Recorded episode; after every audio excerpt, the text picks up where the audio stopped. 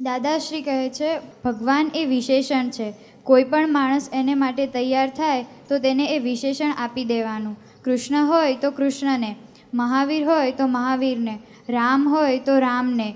જે કોઈ પણ ફિટ થાય અને તું પણ ફિટ થવું તો તને પણ ભગવાન પદ મળે. એ વિશેષણ છે. જેનામાં આટલા વિશેષ ગુણો હોય તેને આ વિશેષણ આપવું. આમાં દાદાશ્રી શું કહેવા માગે છે? સારો માણસ તો સારો એ નામ કહેવાય કે વિશેષણ કહેવાય? ખરાબ એ ખરાબ ઊંધું કામ કરે તો ખરાબ માણસ કે લોકો એને. સારું કામ કરે તો સારો. એ વિશેષણ છે માણસ માટે. તેવી રીતે આ ભગવાન, કૃષ્ણ ભગવાન, મહાવીર ભગવાન તો એ લોકો કંઈક એવી પ્રાપ્તિ કરી છે.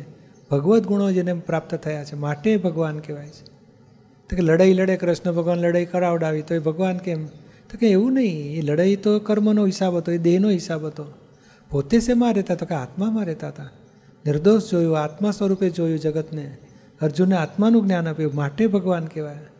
એટલે ભગવાન એટલે શું? તો પોતે આત્મામાં રહેતા હોય, આત્માની દ્રષ્ટિ રાખીતા હોય, સહજ ક્ષમા હોય, પ્રેમ સ્વરૂપ થયા, વિતરાગ થયા હોય, નિર્વિકાર થયા હોય, નિરીક્ષક થયા હોય. એને કહીને કે લોભ ના હોય, સંતોષ ગુણ પ્રગટ થયેલો હોય, લઘુત્તમ થયા હોય, એ બધા ભગવાન કહેવાય પછી. આવા ગુણ હોવા જોઈએ ભગવત ગુણો. સમજાય ને? ગુણના આધારે એ પછી એ પદ મળે એને. આવા ગુણ હોય, ભગવદ્ ગુણો હોય, તો ભગવાન કહેવાય. અને શેતાન પાસવતા હોય, તો જાનવર જેવો કહેશે, જંગલી જેવો જ કહેશે. રાક્ષસી ગુણ હોય, મારી નાખે તો એ બધું રાક્ષસી ગુણ તો રાક્ષસ જેવો કહે એને. આ ભગવાન કહેવાય.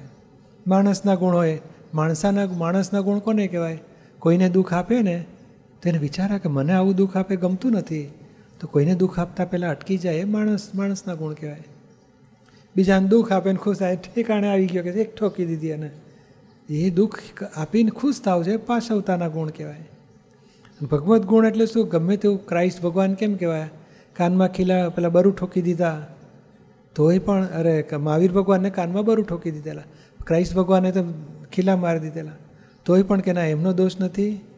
એ ભગ, એમને કહીને જે મારો હિસાબ. એટલે પોતે આત્મામાં રહ્યા અથવા તો સમતાભાવમાં રહ્યા ત્યારે ભગવાન કહેવાય. દેહ ભાવ ખલાસ થઈ ગયો હોય એટલે પોતે પરમાત્મા પદમાં આવ્યો ત્યારે બહાર પછી એનો દેહ જગતના લોકો ભગવાન તરીકે પૂજે.